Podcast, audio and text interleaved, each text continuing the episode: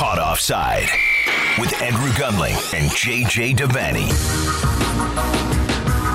Oh, yes. Caught offside from the Upper West Side of Manhattan. Andrew Gunling, JJ Devaney. What's up, brother? Andrew, tis the season. Uh, this is the season of football. It's not. It's not the festive season. That's just a name we put on it for the most busy time in football.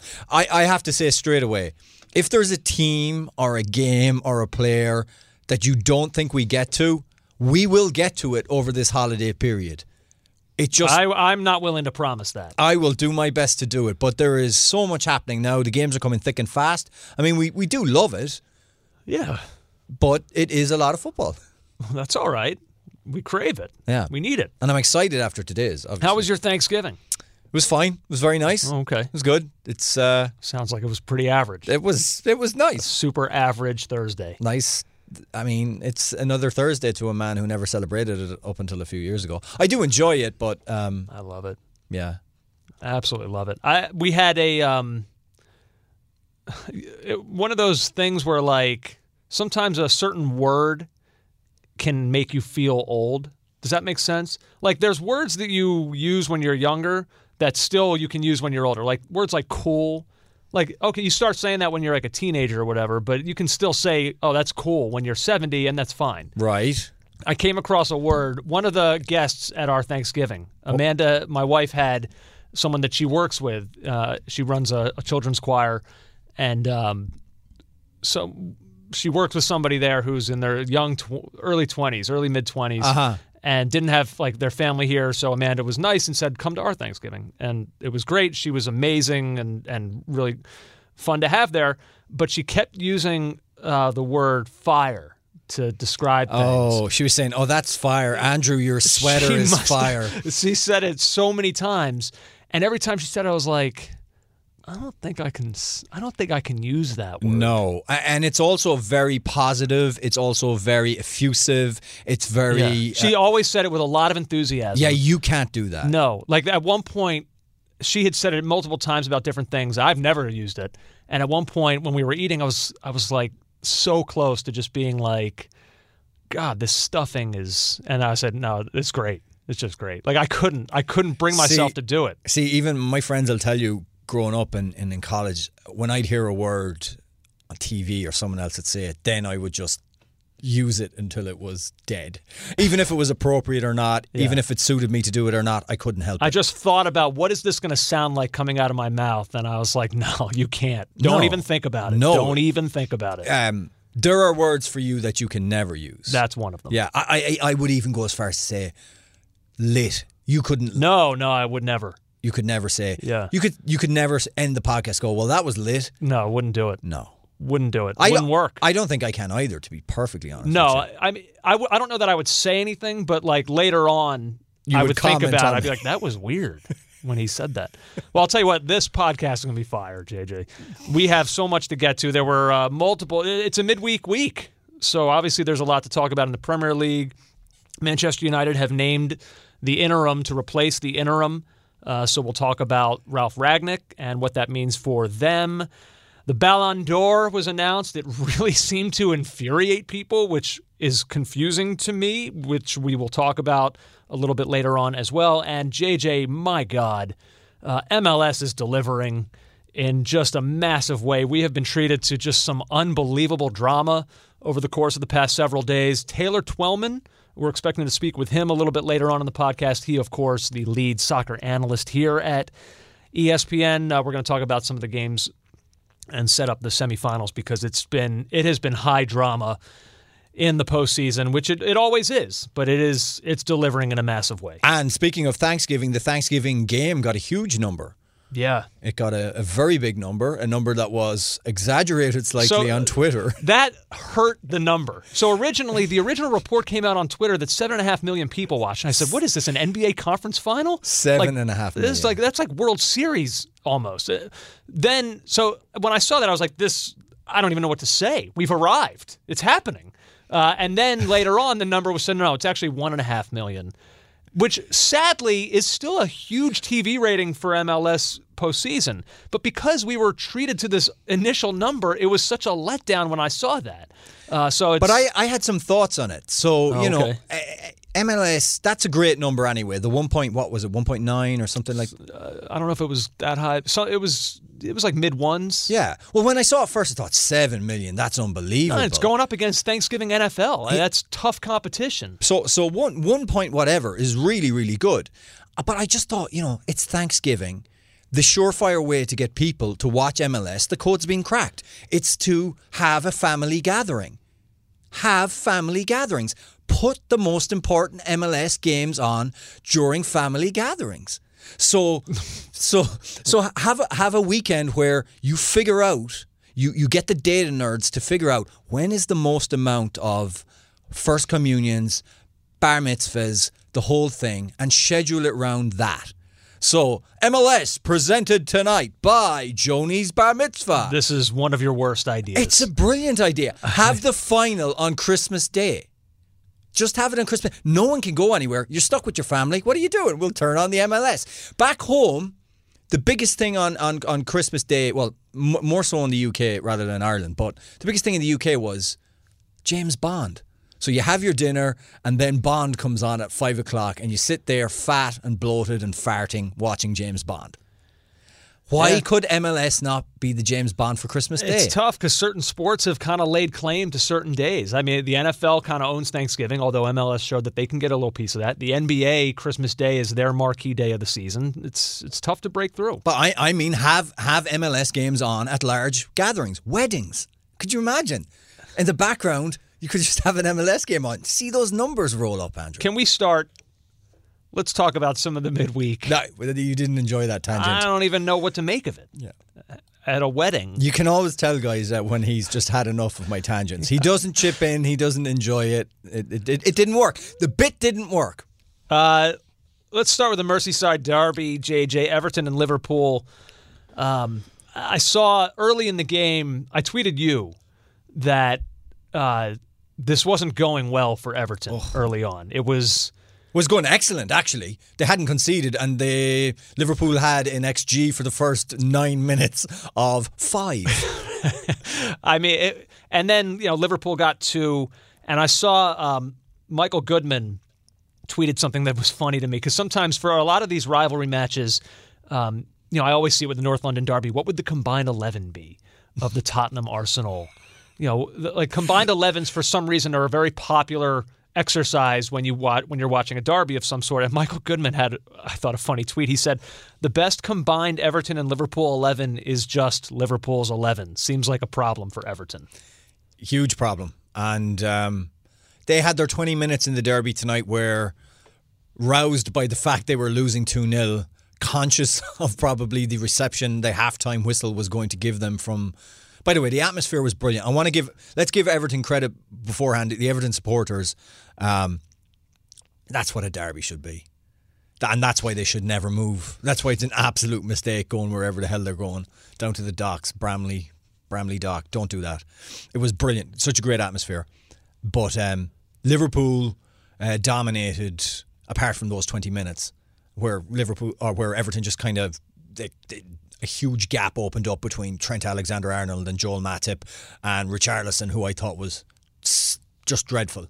One of many villains, I shall call them, from that performance tonight, who was just awful.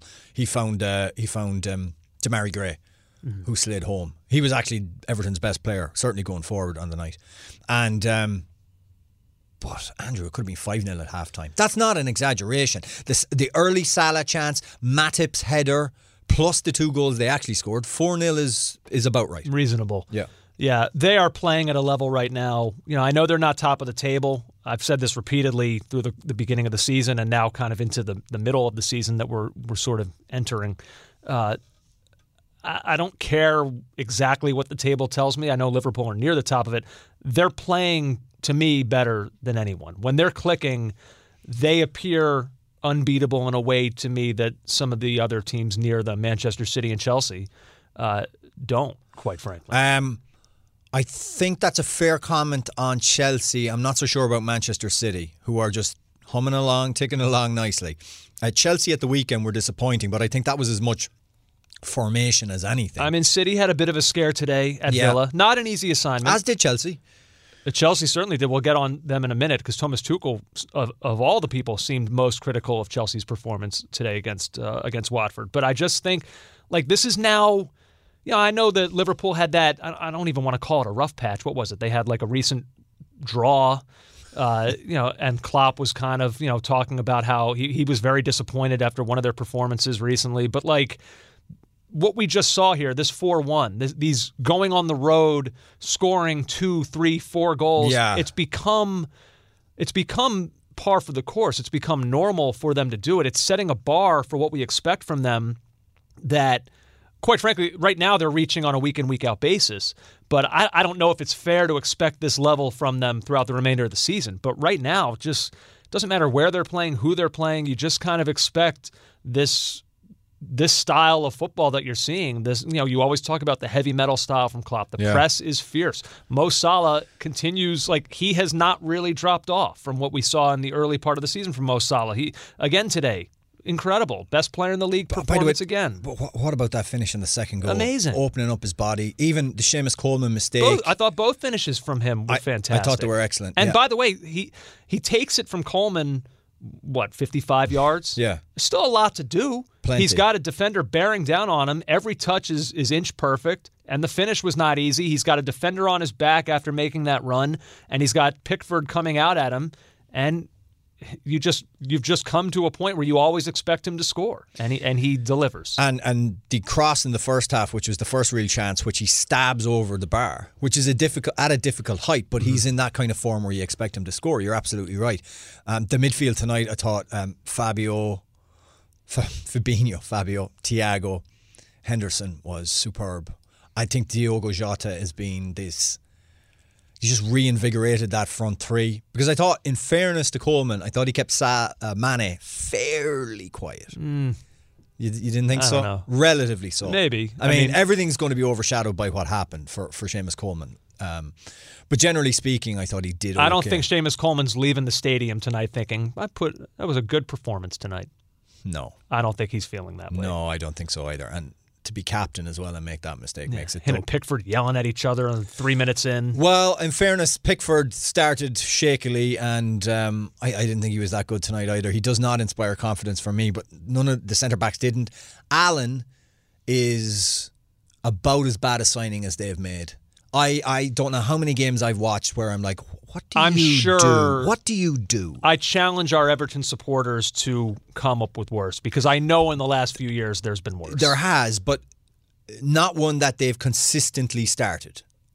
you know, okay. one that is in the team very, very, very regularly.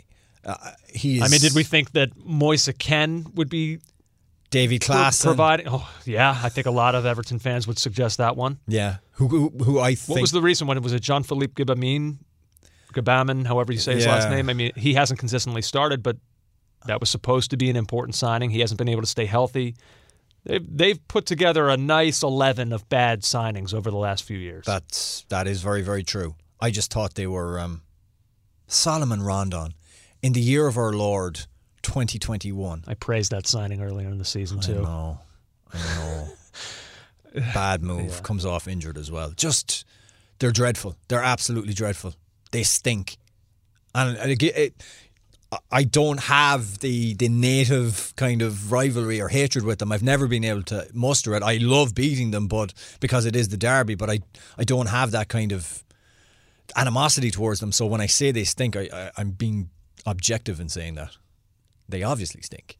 Yeah, I mean, and by the way, I, I think their own support Knows it. agrees and feels that way too. It was it was you I think that sent me the tweet uh, from uh, over the weekend of Well- their of their They defeated Brentford. So uh, Brentford are playing Hey Jude, which is their 90 minute song, their finishing track.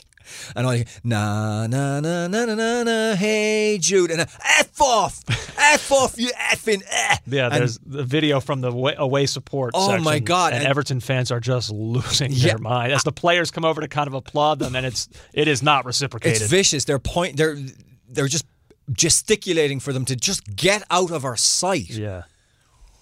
Not pretty. Not pretty and right I now. don't see how. I really don't see how it gets better. This is this is one of Rafa's biggest challenges to to to not turn this thing round, to try and stabilize and get themselves out of the trajectory they're heading, which is downward. Uh, a couple other notes on Liverpool. We mentioned Mo Salah before. Um, I was talking about um, Liverpool and how their performances away from Anfield have been so impressive. Salah, in particular, 14 goal contributions in Premier League away games this season. That is one shy of tying his career best. It's December 1st. It's December 1st. I, I, He's already done that away from home this season. Uh, Opta, JJ points out, Mo Salah is the first Liverpool player to score twice on the road versus Everton in the Merseyside Derby since twice on the road, at Goodison. Luis Suarez. No. Uh, way further back then. Further back. I mean, you weren't Twice. you weren't a child. You were you were an adult. Ah, twice on the road. Ooh, go on. Fernando Torres, Oh, 2008. come on. Yeah, I should have Yeah. got that one. You should have actually. Disappointing, really. Yeah. Well, I'll give you a chance to redeem yourself. Oh no, another one. Why aren't you even playing the trivia bit? Uh, I didn't have enough of them. Usually I need three. I only have two trivia. Sorry, everyone. Uh, let's see how well you know Jurgen. All right. Jurgen Klopp, uh, in his six Premier League visits to Goodison Park, he's unbeaten. Two wins, four draws, but has not lost. The only other stadium in which Jurgen Klopp has never lost in at least five visits, do you know where? And he's and this one has been six wins uh, in six visits. Unbeaten in this in this venue. Ooh. It's not Norwich. We haven't played there that many No, times. I'll give you a hint. Go on. It's a venue that you do not necessarily associate with uh, success. Your association with it is probably a more negative one. Go on. Selhurst Park. Oh. Yeah, Crystal Palace. That will be forever the place where, Where Bren- the- Brendan's castle came tumbling down. Yeah, Brendan's hastily I'll never forget that. hastily assembled but exciting castle came. Probably the greatest game that Dwight Gayle has ever. Uh, he came on as a sub too, didn't he? Ah, whatever. We Tony Pulis' finest hour. not going to make you relive it.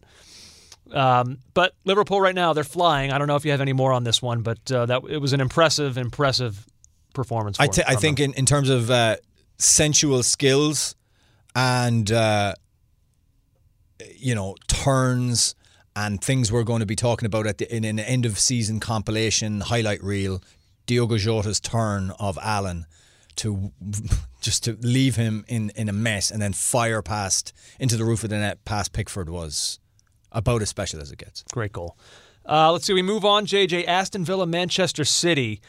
This one standing out to me and to most people, I would think, for the return of one of Aston Villa's favorite sons, Jack Grealish. And um, I, I don't have audio of it, but I, I, I did. I went on Twitter. I just kind of because when I was watching the game, I had it on mute. It was while I was at work, and you know I saw him. He came on as a sub, didn't start, um, but the reception for him, I don't know what I was expecting. Well, I'll be honest. This could be delusional. I was kind of expecting a, applause.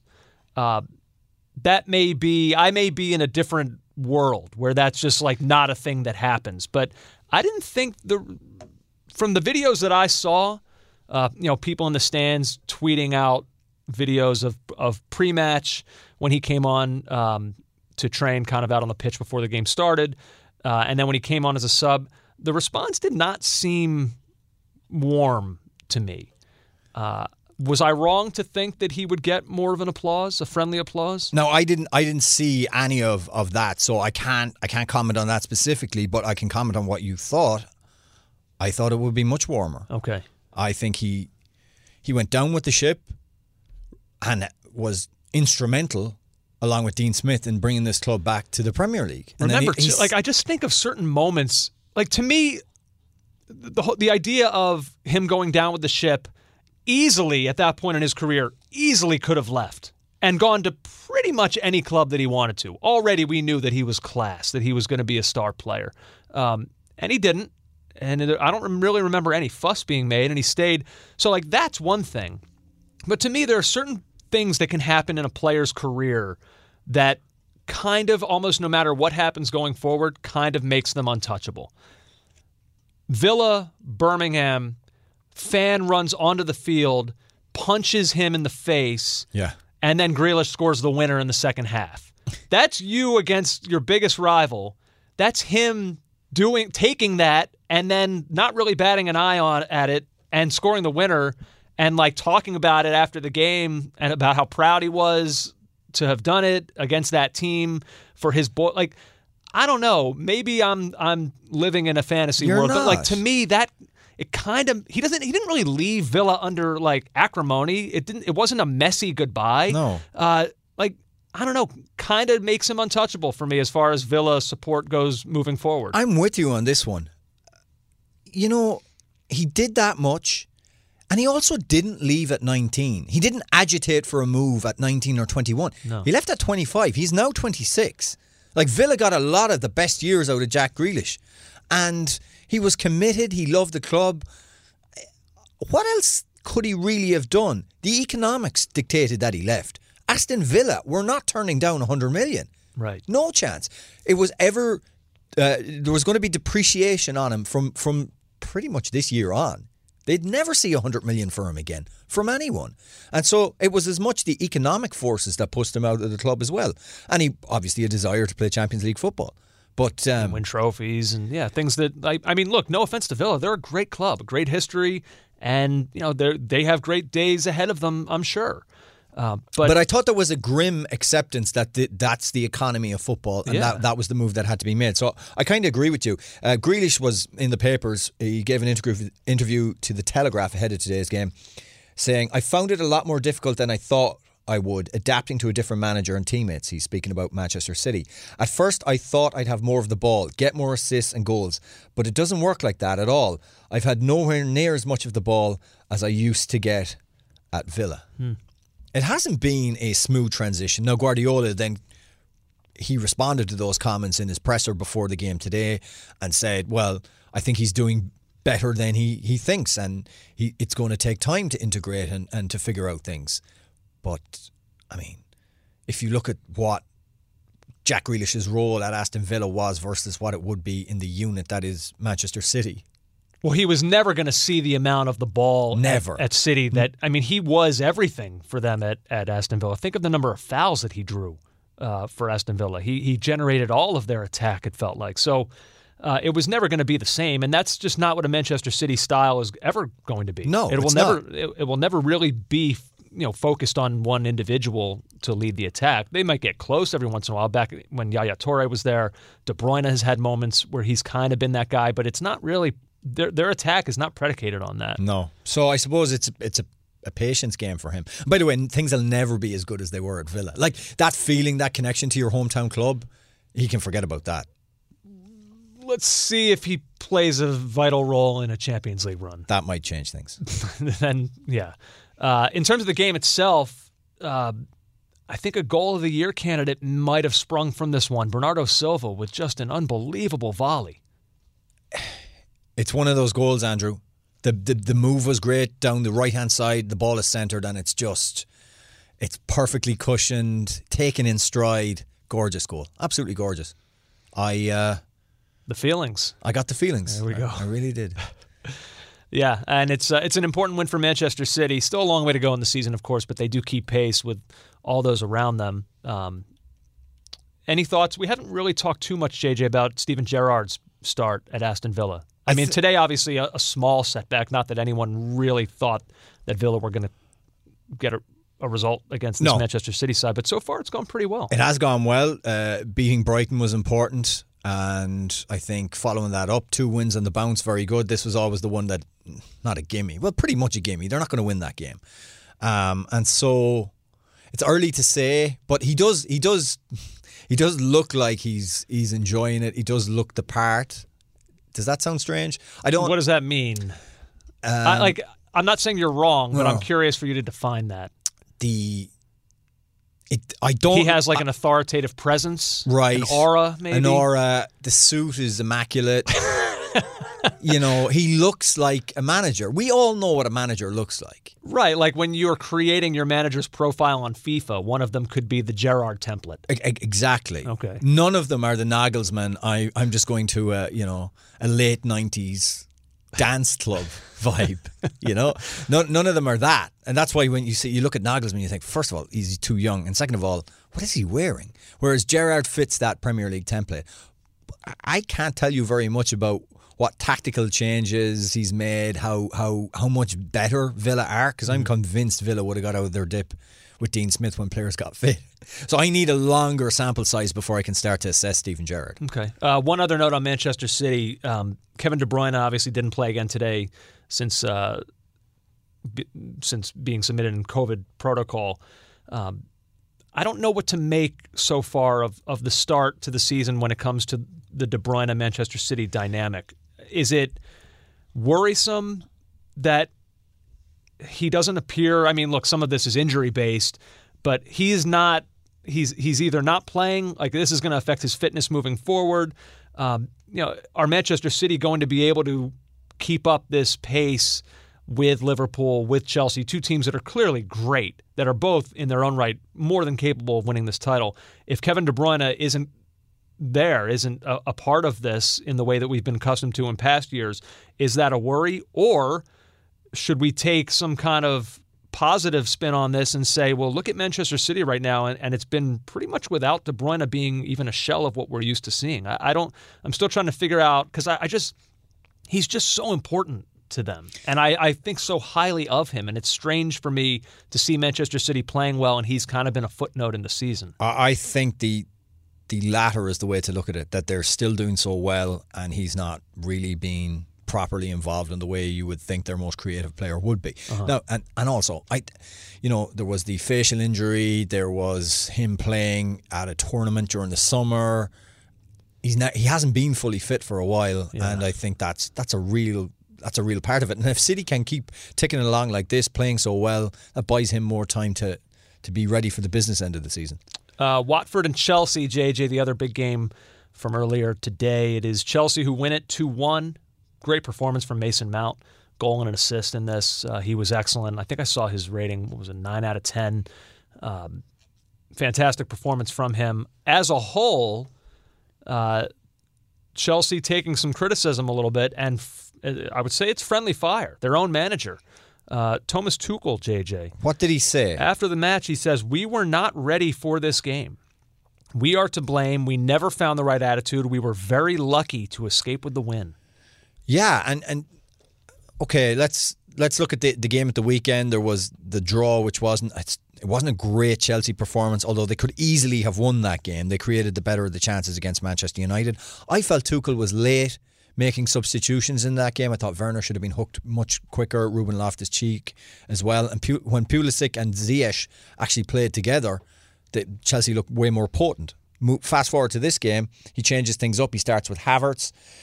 Pulisic and Mount in the side, but the midfield is curious to me. So he starts with Alonso and Azpilicueta, obviously as your wing backs, and your two centre mids, Saul and Ruben Loftus Cheek. Mm-hmm. I'm not dying about that midfield. I don't love it. And Well, Loftus Cheek had a bad moment, lost possession. Sissoko then set up the goal uh, for Watford. But it's worth noting that in this instance, uh, it was only marginally, but uh, Watford dominated the possession and they had more shots on target too. They had two more shots on target than, than Chelsea had. I mean, Tuchel says it right there. We were lucky to escape with the win. Well, they got the win, so I guess that's that's It's. I mean, honestly, that it's nice when you can teach your team a lesson while also simultaneously taking three points in the process. And it is worth noting that Watford have been better. They have been a tougher opponent since the Tinkerman got involved. That's that's part of it too. Um, but again, only saw highlights of this one. There's too much football. Can't give you the full analysis, Chelsea. Uh, this game, it, it it should be mentioned. This game that um, this Watford Chelsea game that we're talking about, it was paused for 32 minutes early on when the score was still nil nil for a fan who suffered cardiac arrest in the stands. That fan was stabilized. The teams eventually came back out and resumed the game. Um, Yeah, and a supporter had to be given emergency treatment uh, with another fan later stricken at St Mary's. what is going on? Uh, it was just an evening for it. I do feel like when I was younger watching games, this thing happened and I was more conscious of it. And I'm just wondering if this is just a, a spate now in the last. I don't know. I don't know. Yeah, um, but troubling, to say the least. No, I mean, when you- you're watching this, it's really genuinely frightening. Yeah, you and and because it's it's not like I don't think a game would be halted in the NFL if something happened in the stands, whereas in England it's it seems to be different. Yeah, I don't know. Well, I always I don't. there was a man on fire at the Vikings versus Dallas at the NFC East or the NFC Championship game in 1975. It was a different time, the '70s. Yeah. anything was fair game then. Man on fire, and the game went on. Um, yeah, I do love that commentary. It's my favorite from Vin Scully. And if you direct your eyes to the stands and they show replay, a man went on fire. was? A, to- was it a Niners game? No, it was, was it was, it was Dallas Vi- Vikings. Vikings okay. Say, uh, save a prayer for uh, save a prayer for this poor soul, and then there's a pause. Second and three at the twenty. yeah, yeesh. Uh, but yeah, Chelsea do come away uh, two-one victors. So heading, there's still a few, couple big matches to be played on Thursday as well. So we're we're kind of only halfway through this midweek set of fixtures. But the top of the table matches have been played. Chelsea right now maintain their lead atop the table, 33 points. Man City behind them at 32. Liverpool on 31. Uh, it's tight, and then you get your, your little drop to West Ham there, who are on 24. Uh, Arsenal uh, could pass them with a win over Manchester United. Yeah, the warnings we gave about the Moisolution and Champions League have. I'll tell you what. Uh, I mean, obviously, we- we're not going to have a chance to speak on Arsenal this week because uh, they play after we're recording this. But uh, can I? Can I? I'll finish your sentence quietly. They've. Uh, Well, look, it bears mentioning that we were fielding tweets after the third week of the season from concerned supporters talking about Arsenal being a relegation candidate. And we had to talk people off the ledge then and say, this, stop. Yeah. Stop. I mean, we could be entering the weekend and they'll be top four. That that is a way certainly to look at it, and no better team to play to steady one's nerves after losing four 0 to Liverpool is to play Newcastle United, who are. I have a feeling there's going to be an in the club coming soon about those guys who are staring uh, down the barrel already of relegation. They are Barry Glendenning did some mathematics, and they're in a worse off position than that terrible, terrible 07 08 Derby County team. Really? Yeah. At Oh, this point in the season, he compared the two records. Oh, that is that's horrifying. That is horrifying. well, you, said Ar- also- you said Arsenal have Newcastle because first they have Manchester United on Thursday. No, no, no. Arsenal had Newcastle Oh, at, the, oh, right, at the weekend as well. They, Right, right, right. They steadied the ship after that the tonking Liverpool game. Right, right, gotcha. So that was a, that was a, a, a good team to play directly after playing Liverpool. Yeah. Um, also, Newcastle just. I think everyone wants them to be relegated, apart from their own supporters, because of the takeover. There's that general feeling, and there's that mood. I mean, It will be. I do. I don't want to pile on Newcastle supporters, but like for the rest of us, like it, it would rate pretty high on the unintentional comedy scale. Should that happen, like this group of people with money that just goes on to infinity, bottomless. and they might be relegated. Like And also, we of, fi- I don't know. we finally got rid of Mike Ashley. We finally got rid of him. And then, uh, oh, It's not going to be easy. They are they're in a dogfight, that's for sure. Uh, we mentioned Arsenal going to be taking on Manchester United on Thursday. Uh, let's talk about United for a sec here, JJ. They uh, have named the interim after the interim. It's Ralf Rangnick. As far as interim managers go, you could you could do a lot worse than that.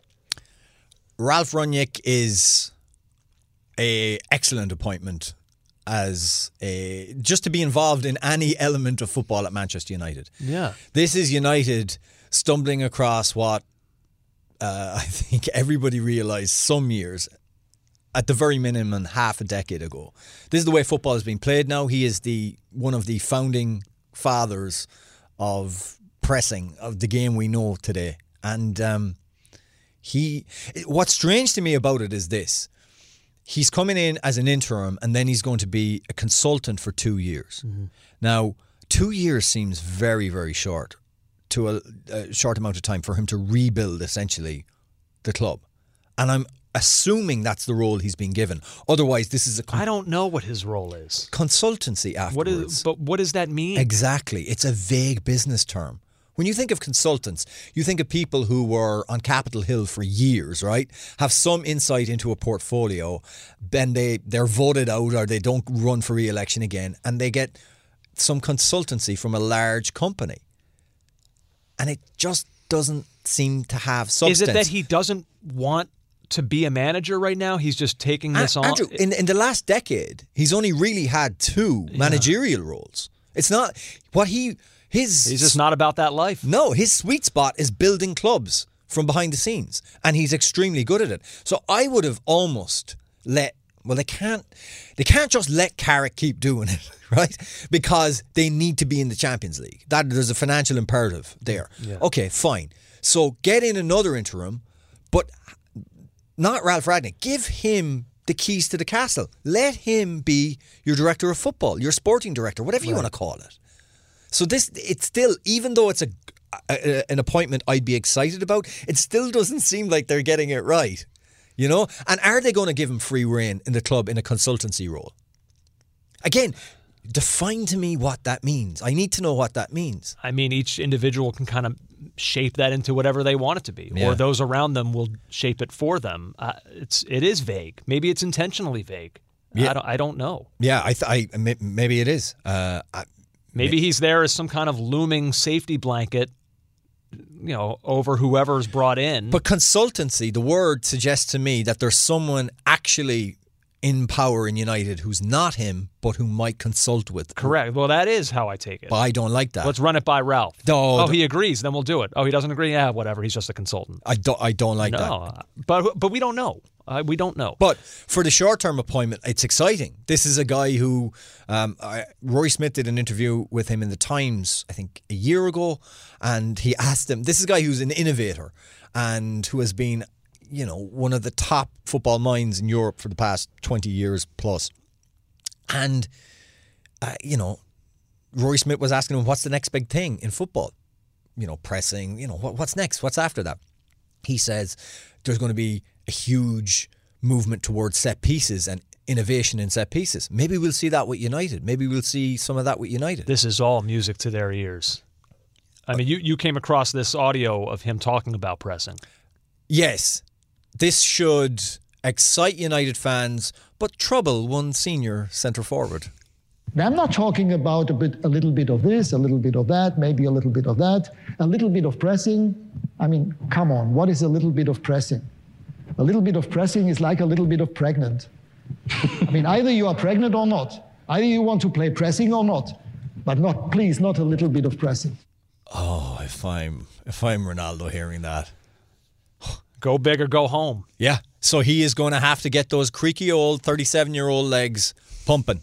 And let me tell you, I know about creaky 37 year old legs. I'm an expert. You're an expert in that category. Yep. JJ, you have uh, over the course of well, a couple of years, really. I was going to say a couple months. It's been years in the making. You have been ultra critical, not unfairly, not unfairly, but you have been very critical of Solskjaer, of United, their lack of an identity, their style. We now know that the interim manager has been named, but in a fantasy universe, I was so curious because you've had a lot to say, but I don't know that you've ever really directly come out and said they're doing all of this wrong. What they should be doing is this.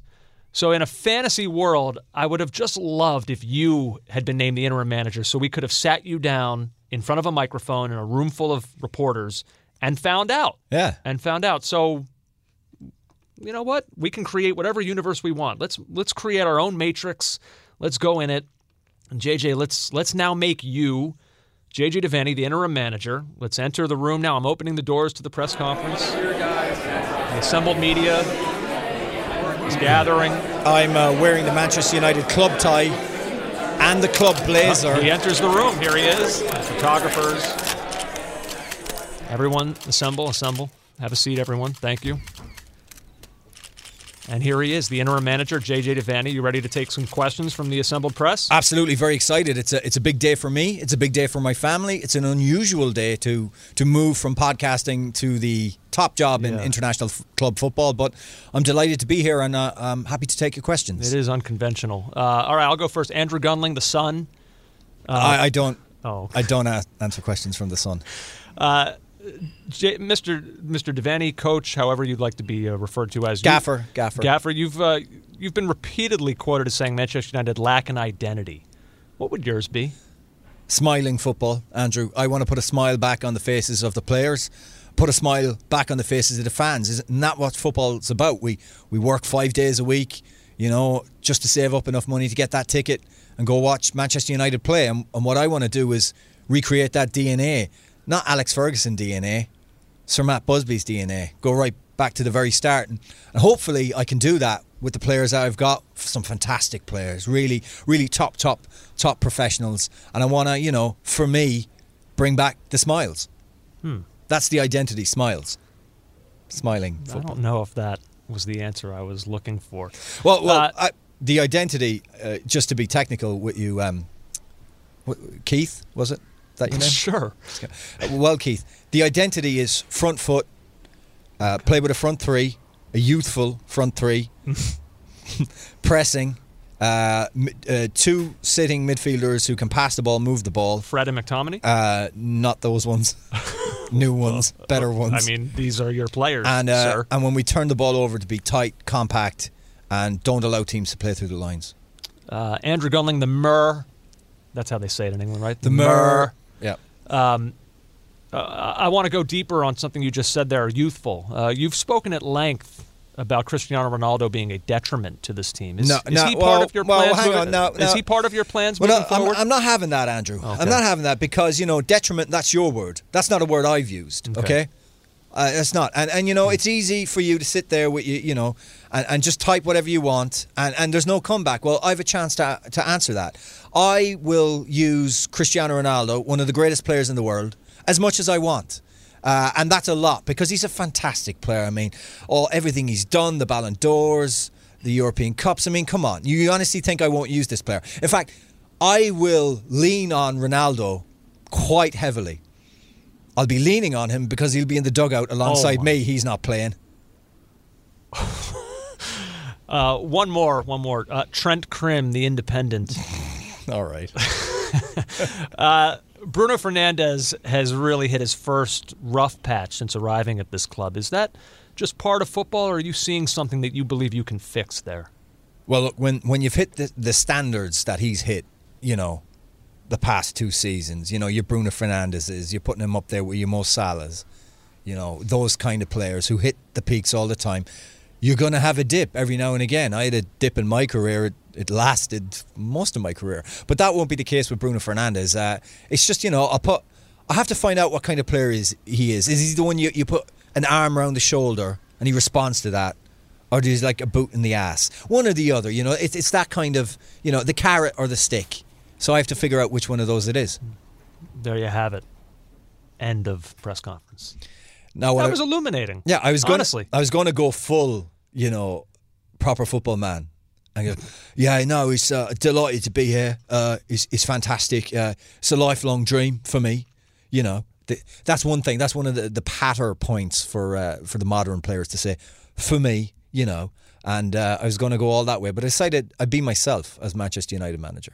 I think you took the right approach. Thank you. And I, I liked your answers, and I, I, I'm curious how Manchester United fans feel about them as well. I'll tell you what, let's take a quick break. When we come back, JJ, uh, got to address what's going on with MLS. This postseason has been riveting. We have our final four, the semifinals, coming up this weekend. Philadelphia is going to host, is going to host a conference final. This is big. Uh, everyone's going to be behind them too. Oh yeah, I think most people are going to be shouting for the Union in this in this matchup. Interesting. Yeah. Well, I know at least half of this podcast will be. That is for oh, certain. I will too. Oh wow! Oh, yeah. hundred percent of this podcast will be. How about that? Well, there you go. Sorry, NYCFC supporters. Doesn't mean we won't be fair and balanced when talking about it, but I mean, look, I've never been shy on this, and and JJ has joined me apparently. Wow, this is uh, this is big stuff. We got a lot to say. We're going to talk more about MLS and the postseason coming up next. Also, got to get into some of the Ballon d'Or stuff because uh, uh, I don't know. I'm curious for your thoughts on some of that. We've got a nice mailbag here where we can talk about Portugal and Italy being drawn together. We, we talked about that as the dream scenario for the TV providers worldwide. Well, it is happening, so we'll talk about that in the mailbag. Still a lot to do here on Caught Offside. Don't go anywhere. Oh, back now on Caught Offside. Oh, JJ, as we were going to break, I was we were talking about MLS and the postseason, how it's gone so far, the drama of what we've seen. Really, I mean, really at every turn. Is it the best thing the league has ever done to the go one leg? Oh yeah, I agree. I think I love it. I really and and in fairness to us, I think we were in on that immediately. Yeah. I don't remember there being any dissent on this podcast talking about the the decision to go single leg. It's it's brilliant eh, to the point where you just want the playoffs to come along sooner. we've we've said that a few times. Uh, we're so excited to talk more about this right now with ESPN's lead soccer analyst here on the program on Caught Offside, talking MLS and maybe a little maybe a little U.S. men as well as we're kind of you know, just passing the midway point of World Cup qualifying. Taylor Twellman joins the program. Taylor, what's up, man? How are you? Good. How are you guys? We're doing well. We're excited about what we've seen so far. And let's dive right in. I know it probably was not the easiest match for you as a, uh, a New England legend, but uh, NYCFC, I mean, my God, what a what a win for them. I, they played the Revs tough during the regular season. They ended the season hot. Uh, they lost to the Red Bulls, uh, what was it, mid October, and they didn't lose again. Uh, what what clicked with them? Is there anything you saw that changed that led them to this point that they're at now? Well, what's interesting is when you talk to like all the opposing coaches and managers within MLS going into the playoffs, I said, is there any team you don't really want to play? And consistently, uh, overwhelming, the answer was New York City. Hmm. I think in large part because they're very deep. Uh, they've got a great center back tandem. Um, but I thought that may have changed a little bit when Keaton Parks went down with his blood clot. Hmm. And I felt like that may have left a hold. Like what really changed their season. And I, it's funny you guys referenced the Red Bulls game because in that game, I said if if Ronny Deila can figure out whether or not to play three in the back or four in the back, it's going to change because when they play four in the back, they're better going forward but he was trying to bring in this defensive identity playing three in the back. And so when he moved James Sands to play right back, that's what changed it. Hmm. They obviously went on that great run, get into the playoffs, get a home game, but then Keaton Parks gets his blood clot. So then you got to bring James Sands in the middle. I thought Tayvon Gray was fantastic against the Revs. You know, a 19 year old still growing into uh, his game and understanding what it takes at this level. I thought he was very good. I thought Maxi Morales is a special player, even at the age of where he is in his career. So I, I wasn't surprised. I said it on Sports Center. Um, it wouldn't surprise me at all if New York City goes to New England beats them, in large part because 23 days rest versus rust. But also, I think New York City is a really good team, and that's because every single manager has told me they don't really want to play them. So Taylor, as a player, a long layoff like the like the Revs had to endure is not good. You don't like that. Well, no, because sports science will tell us that after 10 or 11 days without a competitive game, you lose your game fitness. Right. And that's not even, you know, that's not even an opinion. So when you get to that 10 to 11 days, which is oftentimes right at the end of an international break, which I think people find ironic, but these international breaks, oftentimes, when you come back, the teams that have the most international players often aren't the rustiest coming back from those breaks. That's around the world. That's a trend to always watch for. Um, and so I didn't like it. I didn't like it at all. Uh, and I don't think Bruce Arena liked it, but some of that was their own doing. The, the Patriots had a game on Sunday. The the Revs did not want to play on Thanksgiving. They were given the option to play on Thanksgiving and the Thanksgiving. Uh, excuse me, Thanksgiving game because they don't own their own stadium, right? They own their mm. own stadium, but they own own their schedule. And so that turned in from a 16 day break, 17 day break to a 23 day break. And I didn't like it from the beginning. Taylor, that said, were you a little bit surprised by how, I don't know. There was such a contrast between NYCFC and I know. Look, the Revs were in it right to the end. Tajon Buchanan gets the equaliser. I understand that, but in terms of the passing movements, the the you know the way that they played, the way that they moved the ball, they seem so far off NYCFC. Did that surprise you? Uh, no. And and this is gonna here. Let, actually, let me answer that question differently. What surprised me is the three best players weren't good right? Like right. Buksa was fine, broken foot. He actually played, I think, at the level he needed to because he hadn't been training totally. But Gustavo Bou was not good at all. And Carlos Gil missed plenty of passes that mm. he traditionally didn't. And Tajon Buchanan looked lost. So it, that that stood out to me. However, the reason why I said no initially to your question is this. They play an interesting tactical system in the sense of it's going to be a diamond in the midfield. I don't want to get into the weeds, but I think this is important for the listeners to understand. It's all about allowing, and it's almost identical to when Robbie Keane, Landon Donovan, David Beckham played together. And the key is you allow your playmakers, your best players, to kind of freelance. And so for the Revolution, that is Gustavo Bou and Carlos Gil. Tajon Buchanan is supposed to be in a diamond, but he's a winger. Right. He's a wide player. So he's not going to be in the middle.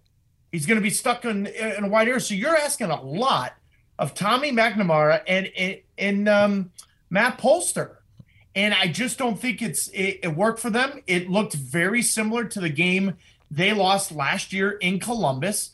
And I give credit to New York City, but it didn't surprise me that they struggled because I felt like the way New York City plays and the way they get a lot of interchange from Medina, Morales, and even Rodriguez, who I think is a fantastic young player. I just think it, it, it asks a lot of questions of two in the midfield. I just think they lost the midfield. And so it, it was pretty much New York City's to lose. And let's be honest, New York City should have probably had four or five goals. You know, they they weren't very good in the final third. Taty Castellanos absolute blew a sitter. Oh, he should have finished. Lucky for them, he came back and scored, right? So they, they had their chances. Uh, yeah, I, I, wanted to talk to you about Castellanos in particular. It's, it's amazing how this game will humble you. You know, like, like Buksa scores for New England and then misses a penalty. Castellanos scores and then the second yellow. I, I get the idea of adrenaline in a moment like that. You're not thinking, but you know, moving aside from whether or not it was brainless or ridiculous, they've got a semifinal now uh, against the Union. Can they? He's been so instrumental to their success. Can they win without him? They can. Uh, I think the bigger question is, will they? They can. You know, the one thing I like about this, and I said this uh, in that October game against the Rebels that you guys referenced earlier. Again, I, I, I like this roster. I think it's got a tremendous amount of potential. Some of it is unproven. Some of it's young but you're talking about some real options that can come off the bench. Now, the biggest question will be whether or not Héber can give you 65, 70 minutes, right? So the international break that just came out, or just got done with, excuse me, Héber got a lot of fitness in.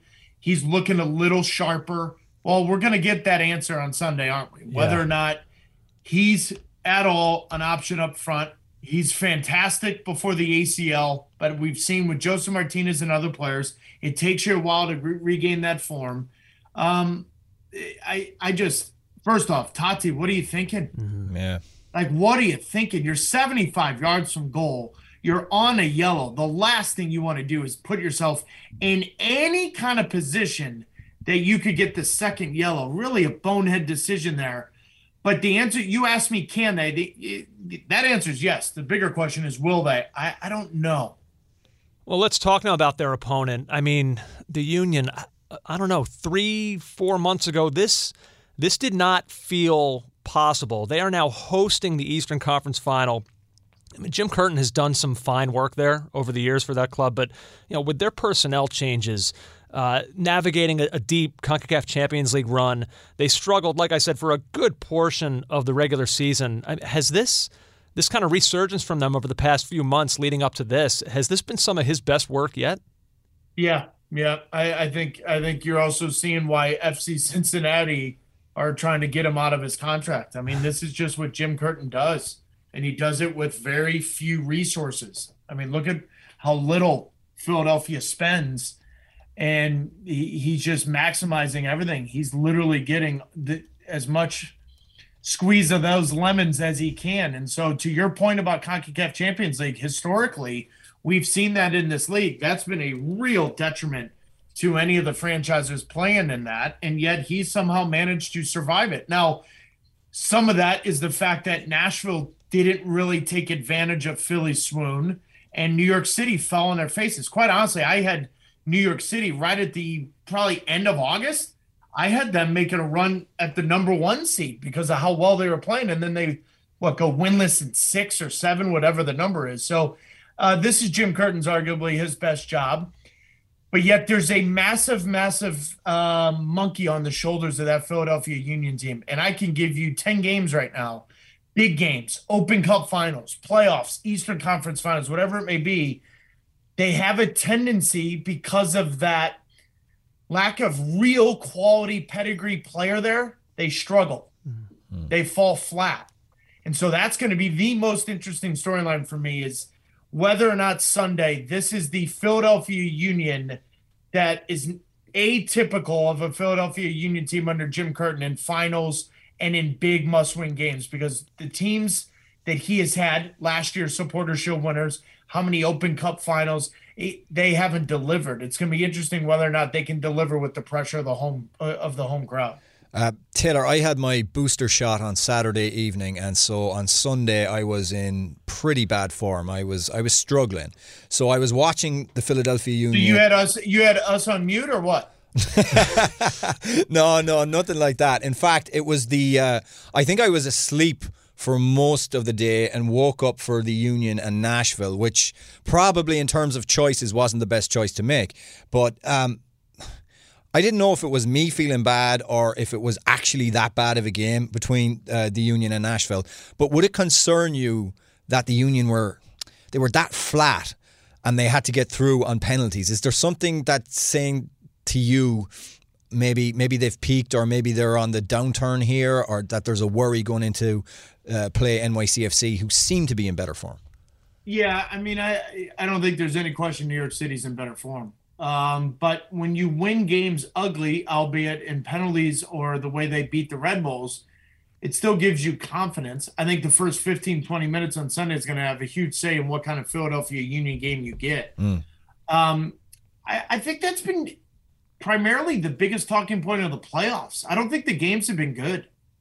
You know, I think there's been some real ugly contest, and that's part of having the one-legged games. The you know you, it's it, teams have been a little bit more pragmatic. You know, the two they years have, ago before the pandemic, you had we did LAFC versus the Galaxy, then you did LAFC Seattle, then you had you just had some better games. Mm. You know, these games haven't been that exciting. Yeah, well, you've had multiple games go to penalties. Yeah, they've been very dramatic. The game's exciting. They've been dramatic, but you're right. I don't know if the, if quality wise, from you know minute one to minute ninety, they've been played at the highest of levels. But they've they've delivered in terms of drama. So so you you think they're they're tensing up that players knowing that you know oh my god absolutely if things go wrong this is done and so it tightens you up.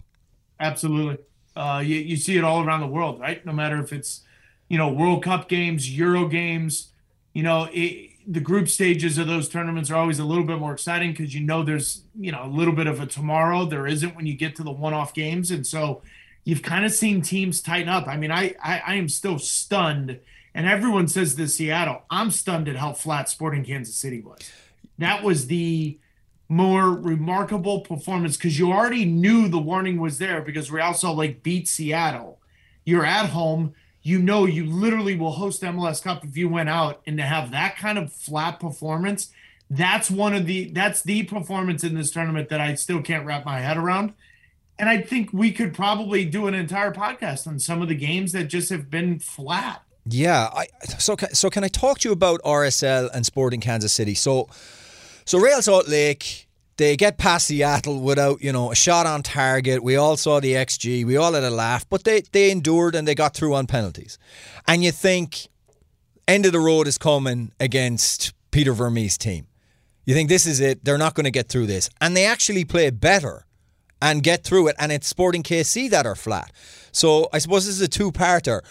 Are RSL good? Have we been underrating them, you know, by the fact they just snuck in the back door to get into the playoffs? did Sporting KC just have a bad day? I mean, I mean, what happened?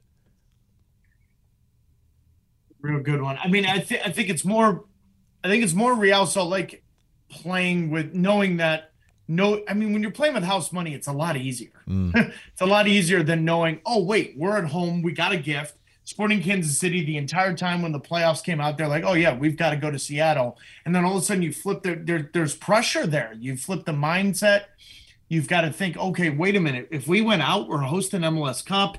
You just, it, I, I think a lot of it was RSL was very good and different than they were against Seattle, and Sporting Kansas City was equally as different and bad right. than what we had seen. And so I think the culmination of both turned into the game that you had. And in in saying that, it was still 73 minutes until RSL scored a goal.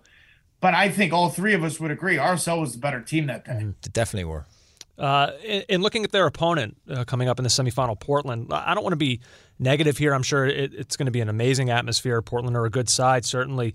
Uh, but uh, Dairon Asprilla, his red card, I believe I saw was upheld, so he'll be out.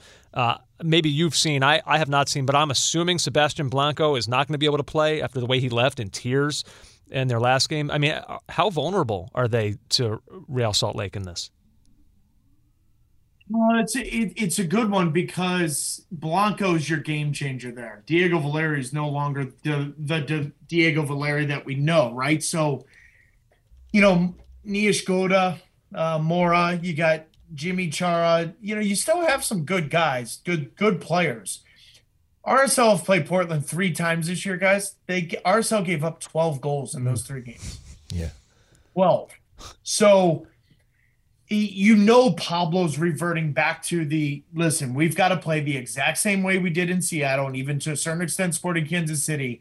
But here's the wrinkle. No one wants to talk about it because he's easily their best player. But Rusnak takes a little bit away from you saying we can defend first. You're not going to want to defend because it takes him away from it. He gives you way more quality on the ball. I'm not arguing that. But what's worked for RSL is the defensive mentality of all 10 field players in front of Ochoa defending for their lives and being committed. Rusnak isn't that kind of guy, and you don't want to use him in that role because then you diminish what he does otherwise. So it's going to be very interesting to see how Pablo kind of adjusts to Rusnak coming back in. Where is his fitness level? Does he even play him? You know, I know that sounds crazy, but maybe he's your super sub because the way the last two games have gone, maybe you save him to chase a game or or to see how the game unfolds. Plus, who knows where he is fitness wise coming out of COVID. It's going to be very interesting. I think Portland's got their hands full, but I actually think Timbers Army, that environment, the experience of Giovanni Savarese in 2018 with the still a good amount of these players, I still think they have enough quality to overcome RSL and Rusnak returning. Taylor Twellman here on Caught Offside been super generous with your time, Taylor. Before we let you go, I, I want to get a quick one in on the U.S. men as we're kind of past the halfway point of qualifying.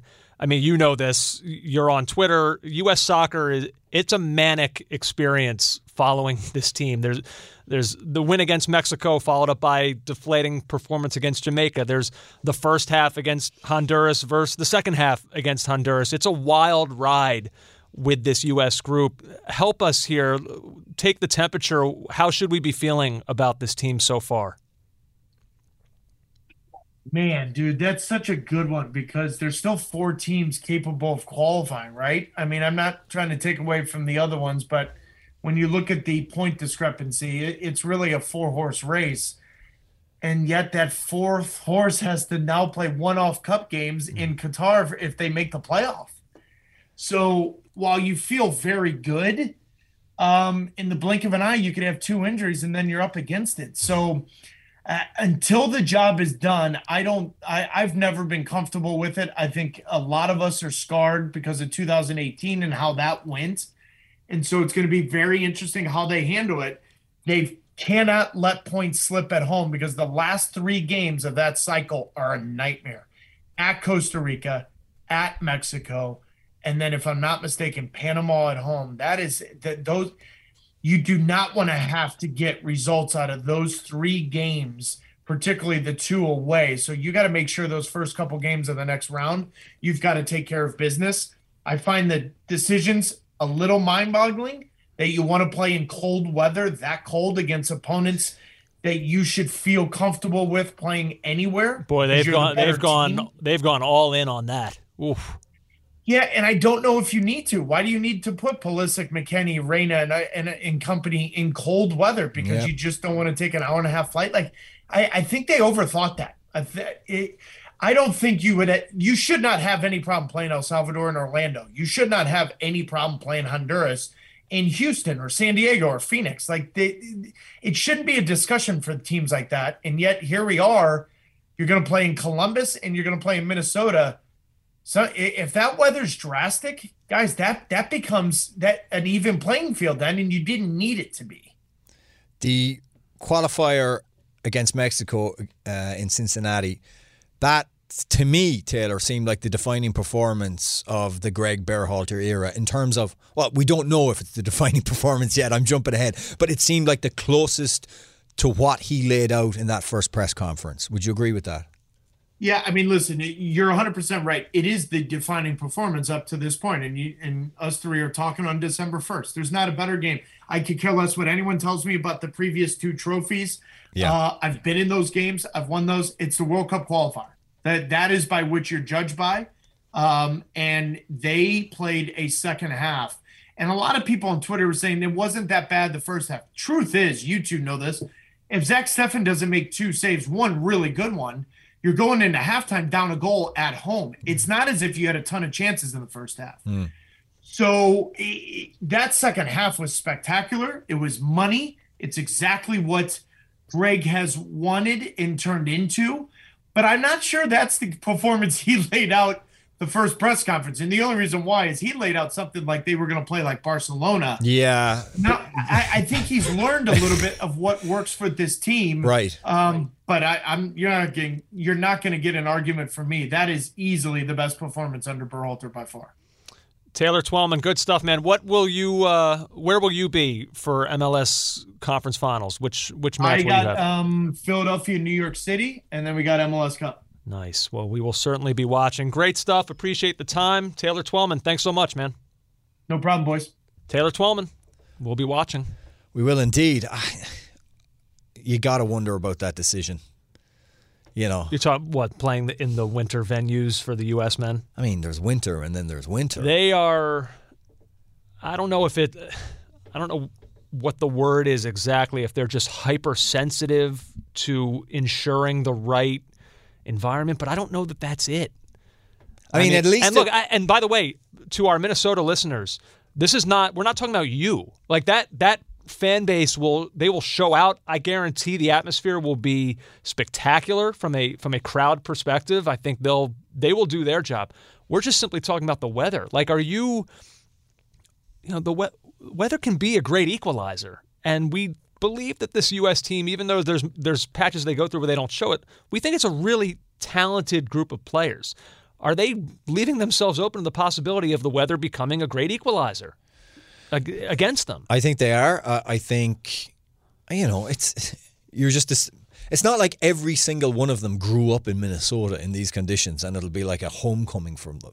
For them, they haven't played. Most of them probably haven't played in something as cold as it could potentially be there. By the way, going to the the Canada selection of Edmonton and that and that World Cup qualifier, I mean that field was a disgrace. Even if there was no frost and snow on I it, I mean, there's a, how, there's snow on it. It was even if it was uh the most glorious patch of grass you've ever seen, it would have been a disgrace. And most what, likely. uh, but I mean, even the surface itself. You know, FIFA makes this song and dance. We got to play on grass at the World Cup, which you have to. But in qualifying, Anything goes. you can take them to a uh, CFL ground and just just tear it up. I was in Minnesota in February of 2018. Oh yeah, I don't even have the words for how cold it felt there. I mean, it was, I'm trying to remember exactly. Like the regular temperature, I think was like minus five, 10. Then you threw in like the real feel, the wind chill factor. We're talking like minus 25. It was, you took, we were in the Mall of America. You took one step outside at night and it's just like, I've never felt this before. I I went to college in Syracuse. Never felt this before which is, I mean, the tundra.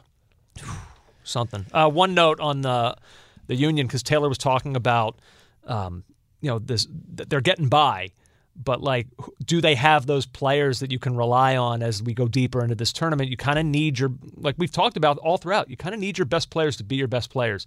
Um, you know, it's funny. Sergio Santos he came on as a sub for Philadelphia, and I was in my my group text. We were talking with my other buddies who are from Philly, who are big Union fans, Shafay and Doug and all them, and we were saying about Santos. He's either like he's either the best terrible player in MLS or he's the worst really good player in ML. Like he is so confounding, yeah. so maddening. He does all these things to be involved. Like he came on as a sub, and he probably had he might have had more touches than anyone in the game. Like he's immediately he wants the ball, he's involved in everything, but then he does like five or six things where you're like, "Wow, what yeah. are you doing?" And he misses a sitter. Misses sitters, yeah. but but he's so involved. Like he's it's the Sergio Santos experience is it's something. It's Ca- really something. Brought to you by Cameron Jerome.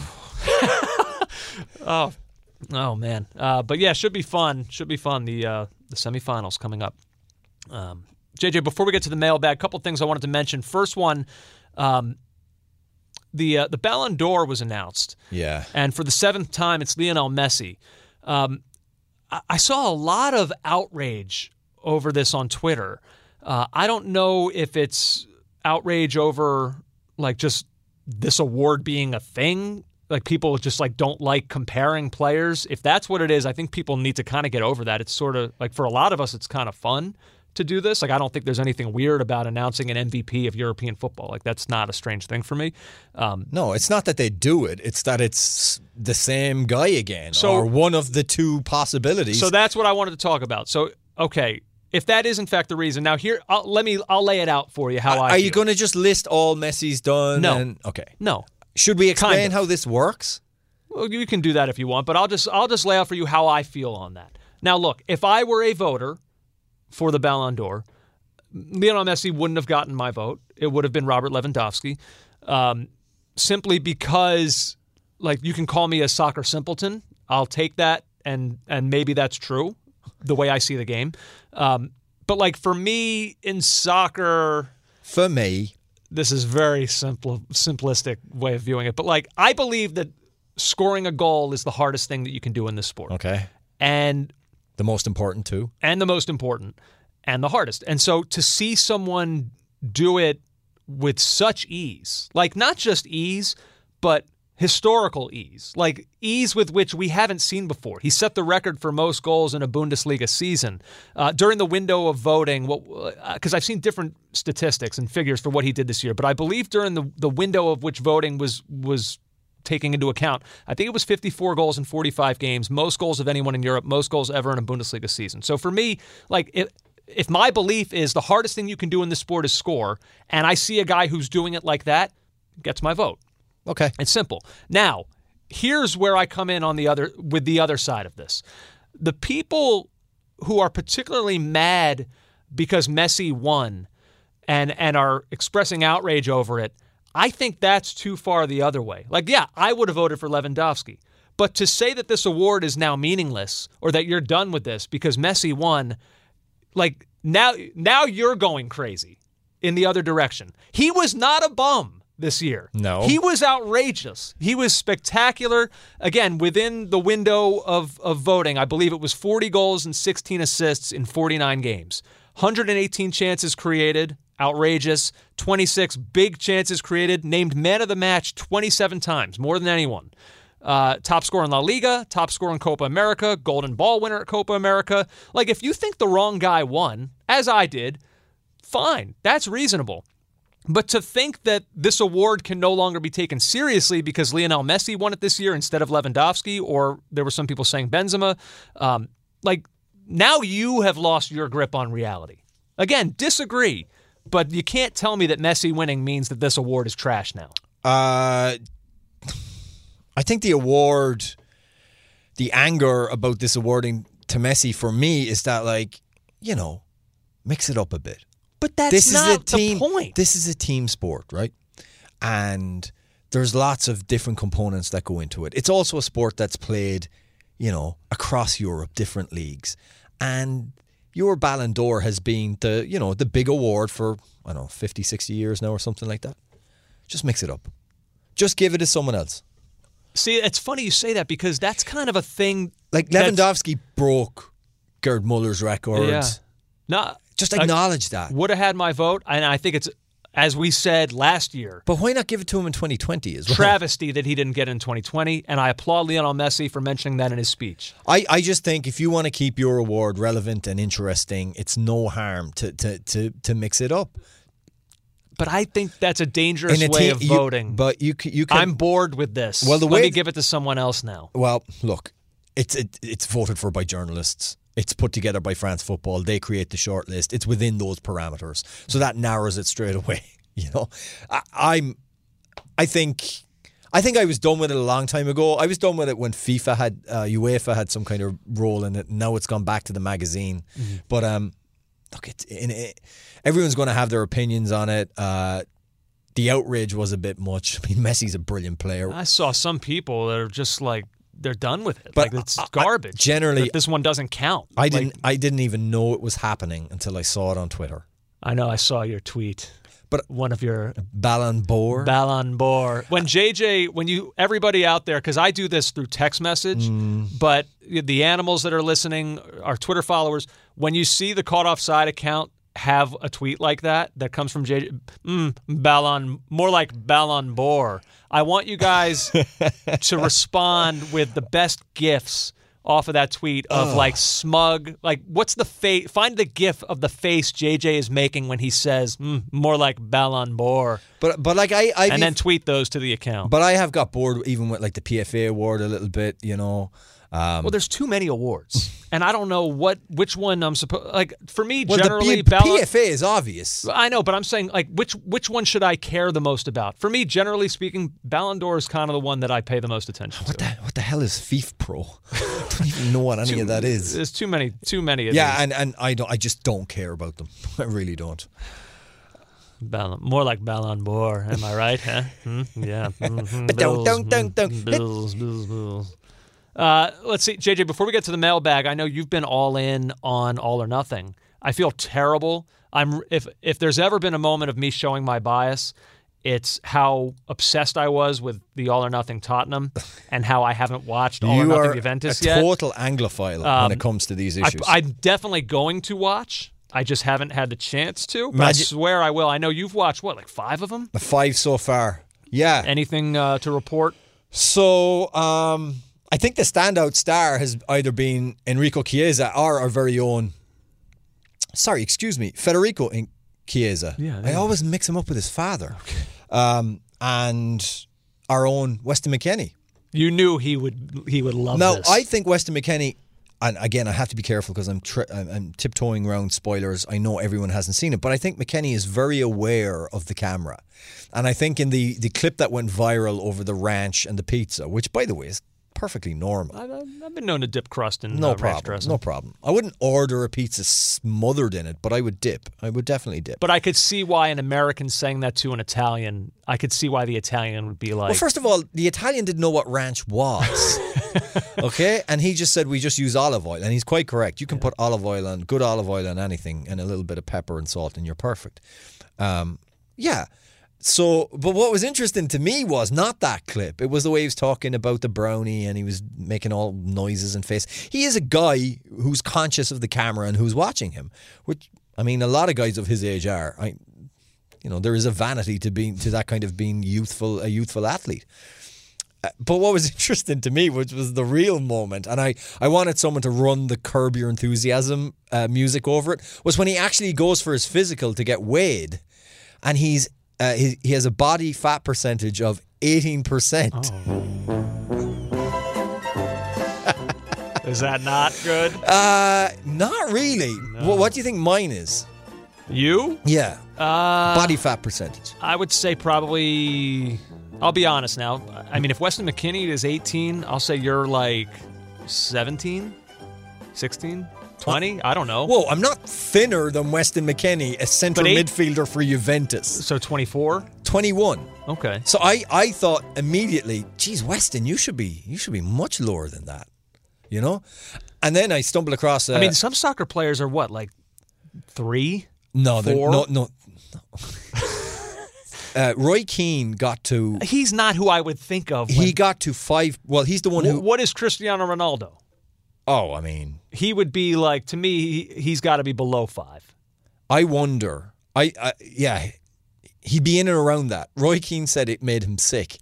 He said uh, he got into all this stuff. By the way, he went to Milan when at the end of his career. He was obsessed with his fitness, and he went to this health farm that Ryan Giggs and some of the other players had suggested. And they told him you don't eat for four days. And Keane goes, "Oh, I'm sure they'll give you something in the evening."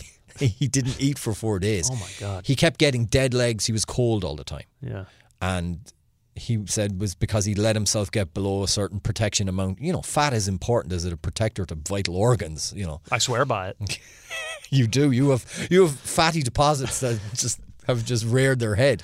But yeah, so that was that was inter- uh, that was kind of interesting. The um, I hope I didn't give it away. Yeah, I kind of have. No, come on. All right. Um, what fine. else? Um, Pirlo, the obsession that he had, not that he had, but that the club had, of convincing the media that he was a good selection. There was a lot of negativity because he'd never coached anyone before. Yeah, some of it on this show.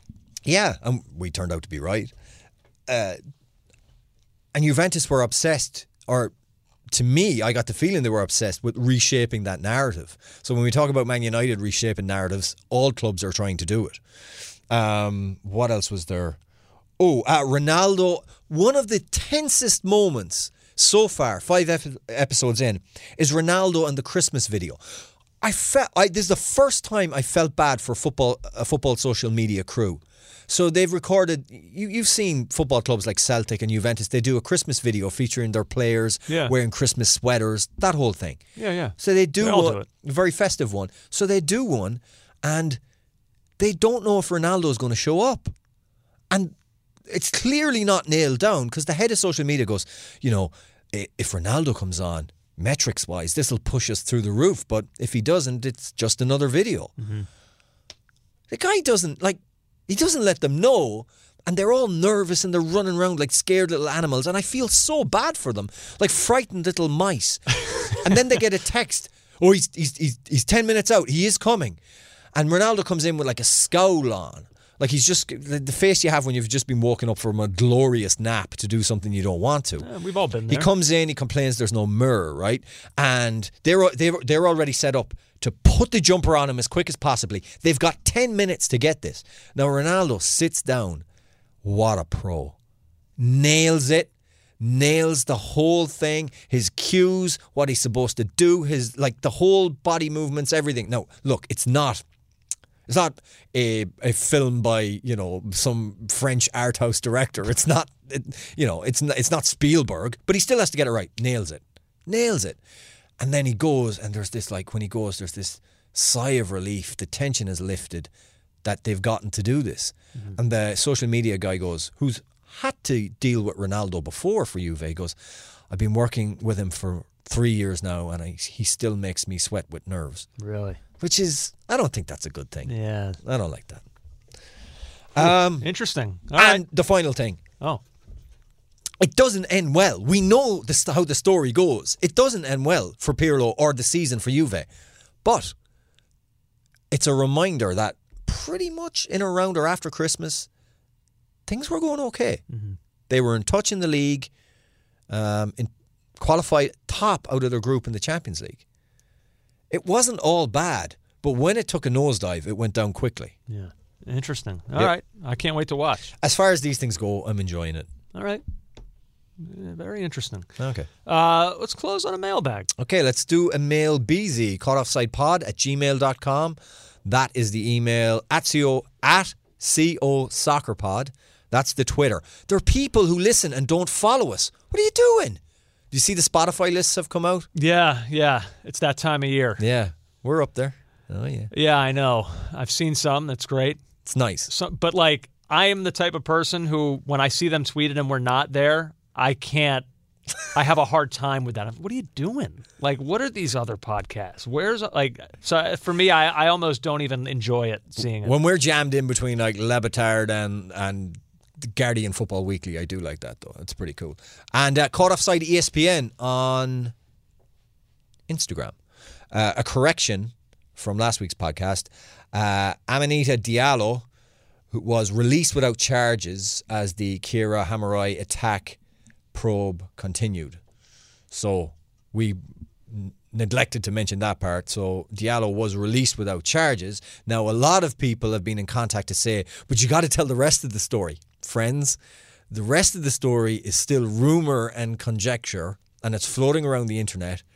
It's rather salacious, and we can't comment on it because there's no there's no facts to it. Nothing's been proven. All we know is Diallo was released without charge. The investigation is going in a different direction, we believe. Uh, people want our thoughts on the UEFA World Cup playoff draw. Andrew, It's riveting.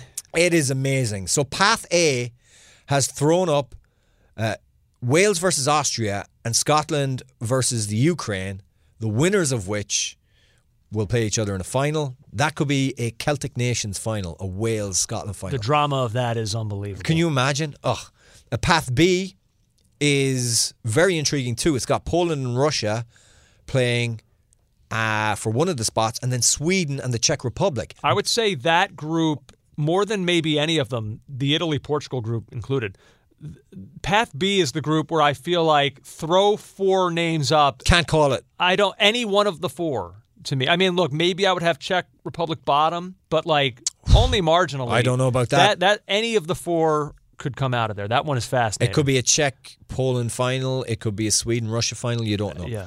And Pat C is the one Good which Lord. people have got their uh, collective panties in a twist. I love the direction that people have gone with this. And by love, I Let's mean hate. I hate too. Let's talk about that in a second, though. Uh, let's lay it out first of all. It's the Portuguese taking on Turkey and Italy taking on North Macedonia. So one of these proud nations is not going to make it. It's honestly unfathomable to me that this World Cup is going to happen without either the reigning European champions, and by the way, like reigning European champions, as in like just did it a second ago, Right.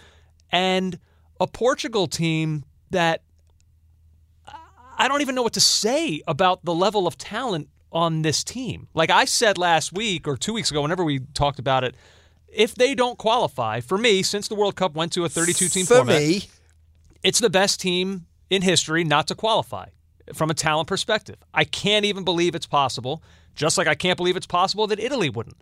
It sets up for incredible television, almost suspicious in it, in its happening. Uh, but uh, whatever. It's amazing that one of them is not going to be there. What, amazing. What it isn't is a travesty and wrong, and UEFA should have more qualifying spaces, Correct. Agreed. which is With you. So many people made the argument for. I did not expect this to go down the path of like okay, either Portugal and Italy, one of them won't be in the World Cup. CONCACAF's an embarrassment. Wait, uh, wait what?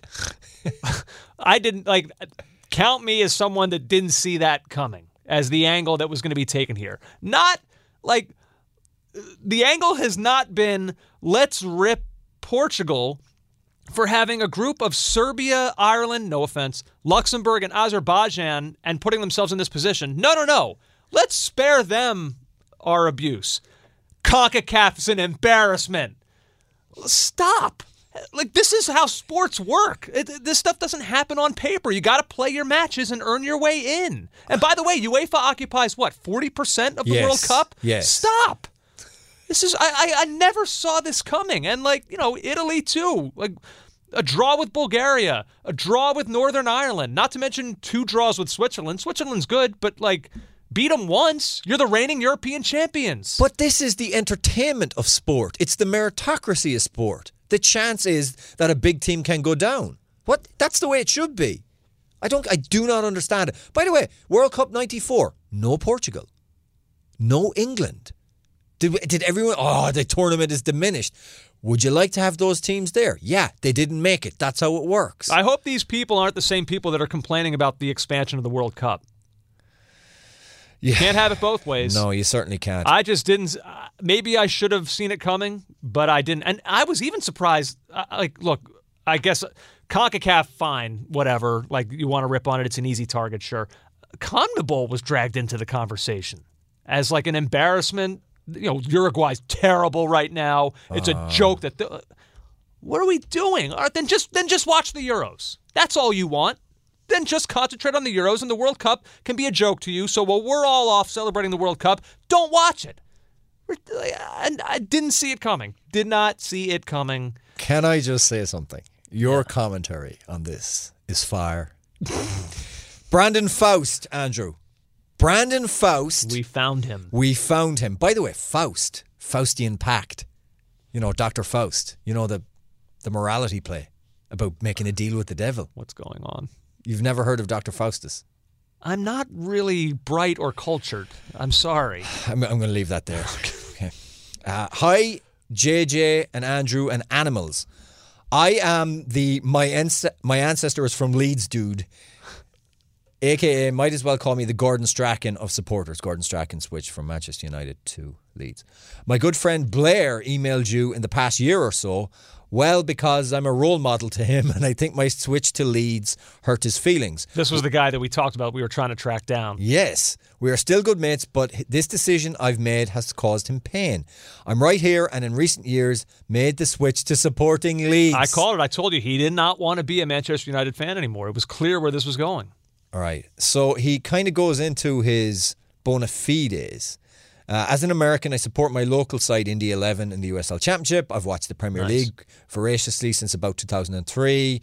Would order matches only available on pay per view. Man United was often the team available to watch. So, in my na- naivete, I supported them. To be honest, it wasn't easy to walk away from supporting United since I had been to preseason matches versus Liverpool, Real Madrid. But I and here's the explanation. I always vowed to myself if I ever found out any sort of ties back to England that I'd jump on that. And this grandfather is the only English gra- relative we have. We are Irish, and he moved to Leeds, and then his son moved to America. Because, well, the Premier League is the best league in the world. When I found out that this was true and discovered my maternal great great grandfather lived and was buried in Leeds, pretty close to Elland Road, and then this was confirmed. It was like, okay, I know what I have to do here. So I dove headlong into supporting Leeds during their push to win the EFL Championship. I've watched, oh, so that's in the last few years then. I've watched every documentary, read most of the books on Leeds United history, listened to the last four years of the Square Ball podcast, and now each of my three kids support Leeds, including my one month old son, whom we named Liam, in part as a family name, but also after Liam Cooper, captain of Leeds. Now he goes down a bad road here. So I like my story better than the bandwagoning Man City fans that like the team because they wear cool blue jerseys or Spurs fans because, well, I don't know why Americans love the Spurs so much. Blah blah blah blah blah. blah. Or Liverpool bandwagoners because blah blah blah. I can't go on. Skim with that part. Skim that part because that is a bit. That's not that nice. But uh, yes. By the way, it's kind of what he was when he was supporting Manchester United. I so- mean, yeah, just a little bit. Whatever. Wouldn't it Look, be? I get it. He's he's found family ties to a particular club, and to him, that supersedes whatever loyalty he felt to Manchester United. Uh, to me, that means I don't think he was ever really all in on United, but he loved the Premier League and wanted a club, so he, they were on TV a lot, so he went with them. Yeah, and, and he seems to have thrown himself into the Leeds United supporting. Definitely. I don't, you know, everyone is from somewhere else in this country, so I don't like to, you know, judge people because of. No, far be it from you. No, I don't like to, you know, they're- they're fan shaming them because they supported something another way. Well, you know, if if usually if a supporter switches halfway through, then it's it's not a good thing. But this kind of feels like there's a reason behind it. What I think would be hilarious is if he discovers that his grandfather was a massive, massive Huddersfield Town supporter, and he just lived in Leeds. that would be that would be mwah, that would be perfect. But I don't know who the relative would have to be for me to like. I don't. I don't know if it's any. If You- it's possible that I could support another club that isn't Tottenham. Like I, I do. Ah, you're very deep No, You're too far gone. I don't think uh, Brandon. I actually wonder, and I, I don't mean to be. He says in my naivety, I supported them, and he went to a few preseason games. I'm not sure he was that all in on it. I think that was the team he saw the most. Like if my dad one day came to me and was like, you know, I've never told you this. I've been waiting for the right moment, but I actually managed Sheffield United, and I I think it's time for me to let you know that. What a secret to keep in the, in the closet. I'd Oh. say, wow, that's fascinating. Uh, Like, okay, bye. Like, wh- what do you, you expect me to suddenly like rip off my Tottenham kit and like throw on go full kit W for Sheffield United? It's not going to happen. Like, uh, I'm in too deep, and I don't want to. I don't want to. Ch- like, I don't. I don't get it. Is what I'm saying. Yeah. But But but, I- his but- reason, like for him, this means something. So I'm not going to tell him he's wrong. I just I couldn't do it. But that doesn't mean I, I'm not trying to criticize anybody. I just I couldn't do it. I couldn't do it. I don't want to do it. I love the club that I support. Brandon, I am your great great grandfather. I hate Leeds. hate them. What are you doing, you? Oh, you! This is not okay. This means something to him, and you have taken it and done a horrible thing. sorry, sorry. Okay. Uh, finally, rule breakers. Shane Lewis, love the pod. Thank you, sir. In light or maybe in spite of Xavi's rules at Barcelona, any chance you can go over some current or ex players' behaviours that would be nothing short of eye opening now? Christ halftime or post game smoke. That was so common, uh, Shane. The only one I could think of is that I, I don't think I don't care how great he was. I don't think George Best could play for Xavi. No. He couldn't do it. I don't think Diego Maradona could have played for Xavi. Yeah.